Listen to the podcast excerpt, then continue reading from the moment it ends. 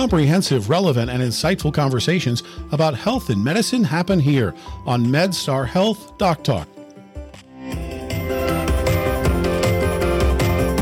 It's said that time heals all wounds, but does it? For some reason, people suffer when a wound might not heal for weeks or even months. Why is that? What are the risks when a stubborn wound just isn't healing? What is happening in technology and wound care to allow for patients to heal and get back to their lives? To tell us more about healing wounds and saving limbs, we've brought in the regional medical director of the MedStar Wound Healing Institute in Baltimore, Doctor David Zachary Martin. I'm your host, Mike Hsu. Welcome to Doc Talk. And Doctor Martin, thank you for being with us. Thanks for having me, Mike. So the opportunity here to talk about wounds is something that, you know, maybe someone people don't think about, but if it's something that's happening to you or a member of your family, obviously it's always on your mind. What would cause a wound not to heal? So, Mike, uh, you know, our bodies are amazing. Uh, when we're born, uh, we're born with the ability to heal. Our bodies want to heal. They know how to heal. When you were a kid, you fell down, you skinned your knee. Maybe you washed it off with mm. soap and water, um, but you didn't think twice about it. Your mom didn't have to take you to a wound healing expert. And two weeks later, it was it was all healed. As we age, chronic medical conditions like cardiovascular disease and diabetes can begin to impair our body's normal ability to heal. Yeah. The, and, and are those two different reasons why it doesn't heal, or is it both related to circulation? Uh, they interact uh, with each other, but they can function independently. So uh, diabetes can also contribute to cardiovascular disease, but you can have cardiovascular disease w- without diabetes, and they're both risk factors for non-healing wounds. So what types of wounds then are, are you presented with? What do you, what do you see? So uh, the most common types of wounds that we'll see in the Wound Healing Center are uh, venous leg ulcers. Mm-hmm. There are ulcers that are caused by increased pressure in the veins of somebody's body. Uh, diabetic foot ulcers, which are uh, caused by the combination of cardiovascular disease that occurs with diabetes and neuropathy, where you lose the sensation to your foot uh, and, and and other nerves. Uh, we'll also see pressure injuries, which can happen in uh, spinal cord injuries or people with other neurologic conditions. When you say pressure injuries, they're the type of people where they can't move, and so their common terminology may be bed sores, that type of yep, thing? Exactly. Uh, so bed sores, but also uh, if people can't feel their limbs, even if they can move their limbs, uh, they may not notice that they're developing a pressure injury. As you and I sit here yeah. talking with each yeah. other, we're going to be shifting our weight constantly, just almost without thinking about it. Uh, but as people become uh, more frail or uh, lose sensation, that natural ability to protect ourselves is lost. So when you're talking about someone who loses the the ability to feel in their foot or their leg, those type of, is it something that uh, almost erupts from the inside, or are they injuring it in some ways and, and they just don't know? So the uh, the loss of sensation is something that happens gradually. It's usually something that's not noticed by the patient, um, and then it gets to a critical point where all of a sudden these injuries can occur because they're no longer able to detect them. When they develop a wound, it is it's not from an accident or they've bumped something, or could it be? Uh, both both things are possible. So in the setting of a diabetic foot ulcer, there is sort of a, a chronic repetitive trauma. Just the walking on the balls of the feet Uh, can be enough over time in the setting of a wow. disease like diabetes to cause breakdown. Really? Yeah. In that, because there's a couple of different factors going on in there. They don't have great circulation to begin with, and they can't feel, and mm-hmm.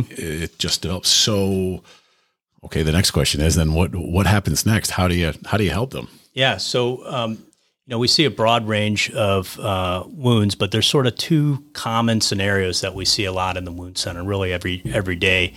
Um, the one is a patient that's uh, middle-aged, maybe a little bit older, that has a chronic leg ulcer.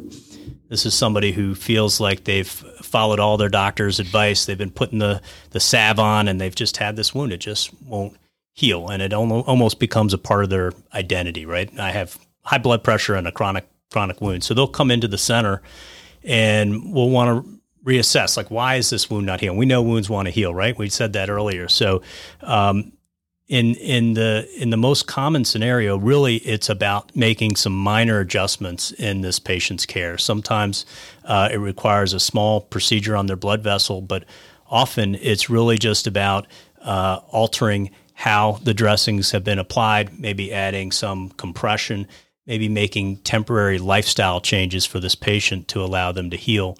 And really, once we get those interventions started, really within two or three weeks, the patient can all of a sudden start to see themselves heal.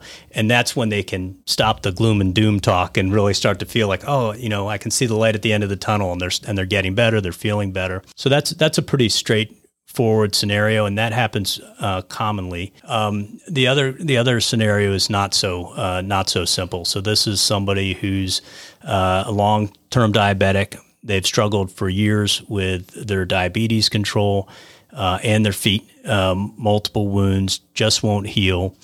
And they come into the center, and what they need is something much more comprehensive than what I described. And this is somebody who needs an endocrinologist to help address their diabetes, an infectious disease expert to address the chronic infection in their foot, a vascular surgeon to perform minimally invasive procedures to restore circulation to the foot, a foot surgeon, a podiatric surgeon who can adjust the balance in the tendons or the structures in the bones to, to help the wound heal, but also decrease the risk of the wound recurring after it's healed. And then even a, a reconstructive surgeon who can then close the wound. I mean, they're looking for, for help, but does that ever overwhelm them? It's a lot, and it can be overwhelming. And you can imagine if you're a patient trying to assemble those experts on your own, navigating yeah, oh, yeah. a healthcare system, or even a primary care physician trying to help your patient and trying to plug them into three different surgical subspecialists and two different medical subspecialists. It's, it, it almost can't be done, right? And so the, the game changer in wound care is really the development of these teams, that it's this, it's the same players on the team. Uh, we are treating patients together every day. And so when a new patient comes in, we, we all know our position on that team, and we all know how to how to play that. A bit like the pit crew that comes in to change everything on the car at once. When it That's drives. A great analogy, yes. Yeah. Well, but it is, I mean, because we've all had to deal with the medical appointments and, um, you know, a, a system that may work for for for one group of people may not work for the patient as well. So that coordination is very difficult at times. So that's, that's really, I can see how that'd be a huge benefit. Yeah. Yeah. We, we think that, uh, you know, that, that change within the last several years of really recognizing that these wounds are their own disease entity and require their own uh, multidisciplinary team to treat it is, is really, you know, I, I think everybody that practices wound care eventually is going to be converting to this model. It, it sounds like a, a a simple question, but what are the dangers then of having a wound that, that just won't heal? Yeah, so uh, you know the uh, you've probably heard the skin is our largest organ, mm-hmm. uh, and it protects us from infection. And so when our skin breaks down, we're at risk for infection. And so the longer we have an open wound, the longer we have a risk of that wound deteriorating into something more serious than just a wound that you're coexisting with, which a lot of people will do, into something that all of a sudden is threatening uh, the limb, the ability, patient's ability to walk, and sometimes their life. So if they, if, so if they haven't, if they get an infection, they have a, they have problem on top of problem. The, the darn thing doesn't want to heal in the first place, and now there's another problem at that exact same site. That's right. The infection uh, causes more tissue damage. Uh, and uh, makes the wound more difficult uh, to treat, and often uh, will necessitate hospitalization and more aggressive treatment. How are you able, or is it just simply, you know, having them make all those stops with the the different specialists that they need to talk to, to to develop a plan for each one of them to get them on the road? Yeah. So the uh, you know the severity and acuity uh, dictates some of that, uh, and in in the most acute sense, this is somebody that has come into the emergency room with a serious uh, wound. And, um, you know, the protocol for us is that all those experts are summoned simultaneously. And so uh, we're not waiting for one person to see it, for the next person to see it, right. and the next person, because that that's how you add time, because we know that in some instances that time is translating to lost lost tissue. Well, I imagine that also would be better for the docs themselves, because you can run things past each other that allows for immediate good communication and figure out what's not important and what is right yep. away. Yeah. It's that back and forth dialogue and, you know, me being able to, I'm a reconstructive surgeon, uh, me being able to directly talk to the vascular surgeon and really uh, have an understanding for how they are going to go about that problem, pulling in uh, the podiatrist, letting them explain to me how they are going to go about it, because we're probably talking about multiple surgical procedures. And if we're all operating in silos, I was just going to say that it's yeah. just not going to help. But once, once I know what my other colleagues need to do, we can start to plan those procedures together. We can perform them at the same time uh, sometimes, uh, but at least we can sequence it in a logical manner. Yeah, and that, that simultaneous uh, surgeries are when you're all working on, because if the wound is opened up anyway, and I imagine that is more beneficial to the patient yeah. in plenty of ways. Yeah, indeed. It's it's not always possible because sometimes it takes some time for the body to um, respond to one treatment before you can go ahead for the other. But when possible, if we can do that, we want to be as efficient as possible.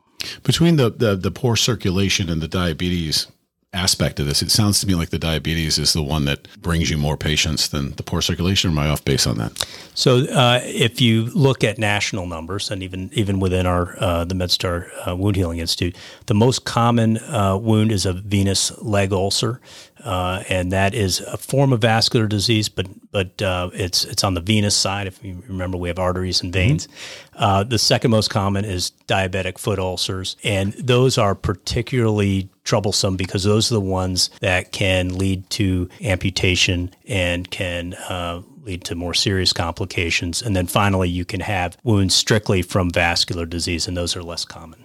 So the, I'm reading here that the American Journal of Managed Care states that in the United States, every seventeen seconds, someone is diagnosed with diabetes, and every day, two hundred thirty Americans with diabetes will suffer an amputation. Is that something that we can some, reduce as we go forward um, with better wound care? Yes. I mean, anytime you look up the data on di- diabetes, it's staggering, right? You, yeah. and, and it's different, it's different numbers.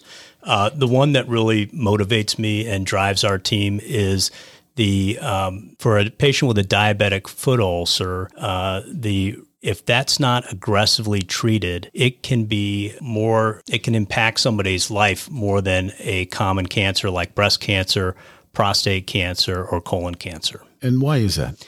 Uh, If not properly treated, the five-year survival rate is worse for a diabetic foot ulcer than it is for those common cancers that I mentioned. What evolves that mm. brings us to the, that ugly figure? Yeah.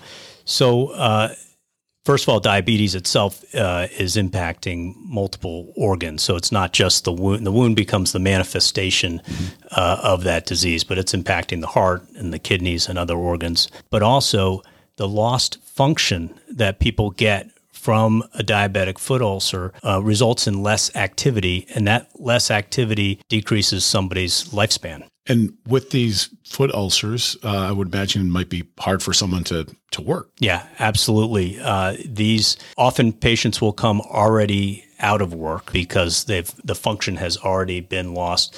Uh, in its most complicated form, uh, when somebody comes in with a really complicated foot wound, and we'll tell them this is a six-month journey we're on. So the care that we're providing is really acute up front, and the healing uh, then takes place after that. But all the things that need to take place to to really restore that patient is is a journey.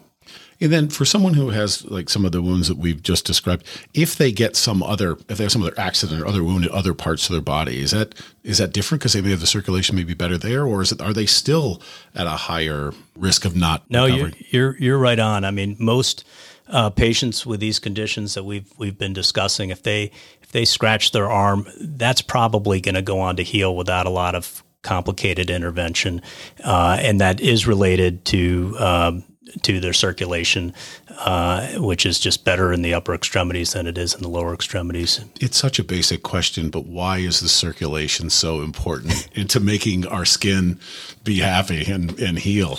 That's, that's a great question. So uh, the circulation carries our blood, and our blood carries uh, chemicals that promote healing, including uh, oxygen, mm-hmm. uh, which is vital for healing. And if you're just not getting it, it uh, the...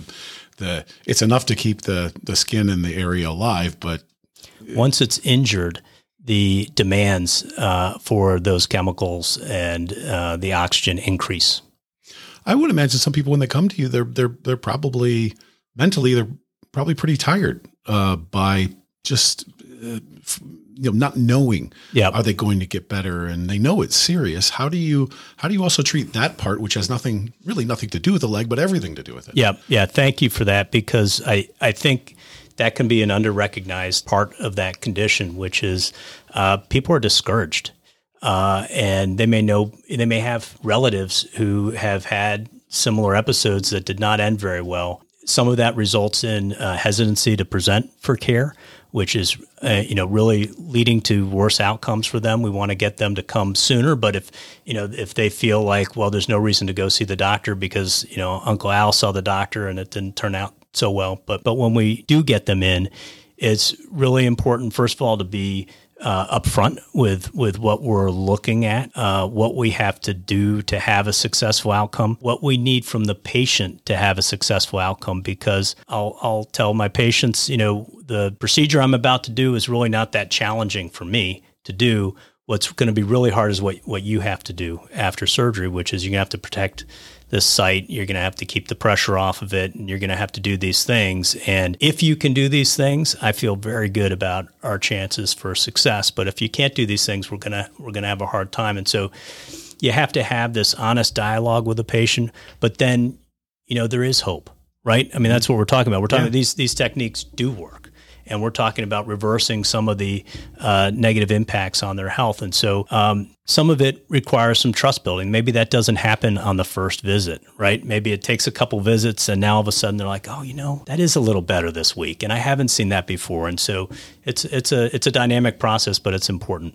You know, you were talking about the fictional Uncle Al, but uh, where's the trend line going from sort of when Uncle Al, when it didn't work that good, to today? Are these are these incremental steps in better care? Are, are we seeing a difference now between ten, fifteen years ago? Yes. Uh, amputation. Uh, so it's, it's two trends that are merging, right? So more diabetes, more diabetic foot ulcers, but lower rates of amputation as these teams come together. Uh, so that's very positive. This team concept, we have it here um, because you described it. Is that is that getting more common across the country because people have seen the success of programs like this? Yes. I, you know, the, the benefit as you're listening to me is so intuitive to you. And it's the same thing to, to uh, surgeons around the country that are trying to take care of this condition, because it's, it's challenging, and, and putting the team together can be challenging, and that can be a barrier uh, in itself. And so to, to have that in place is, is everything. It, it can be challenging putting the team together, just finding the right people or the right management that wants to buy into this concept. And exactly. It takes an investment. Yeah. So I know that African-Americans sometimes have a harder time with uh, diabetes. Does, is that reflected in the numbers when it comes to wound care as well? Yeah. Uh, so, uh, you know, the, the data for uh, for African-Americans is, is worse, unfortunately. They're sixty percent more likely to get diabetes. Um, they're twice as likely to have a diabetic foot ulcer, and they're more than twice as likely to require an amputation. So how how do we make those numbers better? Early intervention. Uh, hopefully awareness, you know, programs like, like this, where we can really get, get the word out, raise the level of optimism for people that we, we can, we can help you. Uh, and we'd rather help you sooner rather than later, because it's, it's easier, uh, when the problem's small. So, well, that led, led me to my next question, which is, when someone knows that they, uh, but they've been diagnosed as diabetic, um, to the point where they may have, you know, a wound care problem, th- there is probably some time between those two data points. Is there something that a newly diagnosed diabetic can do to try to not ever get to the point where they are going to need someone like yourself? Yes. Uh, so first of all and foremost is uh, monitoring, measuring, and controlling their blood sugars. And just like wound care, that sounds simple, um, but it's it's tough, and but it's everything. And so well-controlled diabetics can avoid these problems all altogether. And uh, part of diabetes education really involves uh, letting patients know that they should be inspecting their feet regularly. So we talked earlier about how neuropathy, the numbness that can come with diabetes, uh, sort of creeps up on you. You don't really realize you you have it till you have a problem. And so uh, just getting into the habit of inspecting your skin can go a long way. And then I know with, with other diseases or conditions, there's sort of regular screenings and things like that. Do diabetics have that where they, you know, they need to see a specialist every once in a while because they'll, you know, maybe tickle the feet or do other things, whatever that protocol calls for? It, does that happen? Yeah, that uh, typically happens through the primary care physician's office. Uh, after a certain age, they should be getting regular vascular testing to screen for that vascular disease that can be uh, intervened upon at an earlier point, and they can be tested for those uh, sense that sensory loss that we talked about. So wrap it up for us. I know we talked about a bit. Uh, brings us to the MedStar uh, Health Wound Healing Institute. Run me through that. So um, MedStar has recently uh, brought we, what we've had is very experienced teams in, in different regions. Uh, MedStar is a big organization, and we've formed uh, the MedStar Wound Healing Institute, which is now uh, really the biggest or one of the biggest uh, wound healing organizations in the country. And basically, we are putting these teams in place. Uh, we have uh, several teams in Baltimore, and we have several teams in the D C area. And um, really just trying to increase access for patients to get this kind of care. And that is, is that something for a patient that they would ask for it, or that somebody else would flag it and say, let's call the team?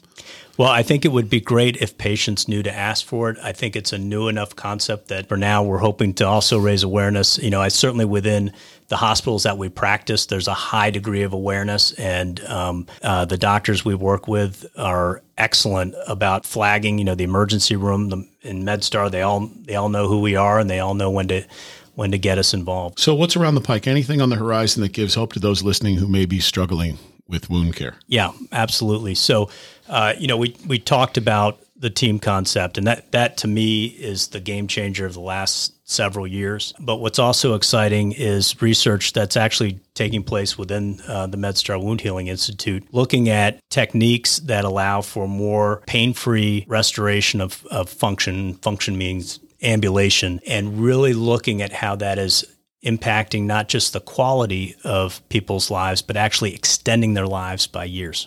Well, we've been talking with Doctor David Zachary Martin at MedStar Franklin Square Medical Center. Doctor Martin, thank you for your expertise here on MedStar Health DocTalk. To request a consultation at MedStar Good Samaritan Hospital or MedStar Franklin Square Medical Center, call eight eight eight, eight three, W O U N D, W O U N D. That's eight eight eight, eight three nine, six eight six three, or visit MedStar Health dot org.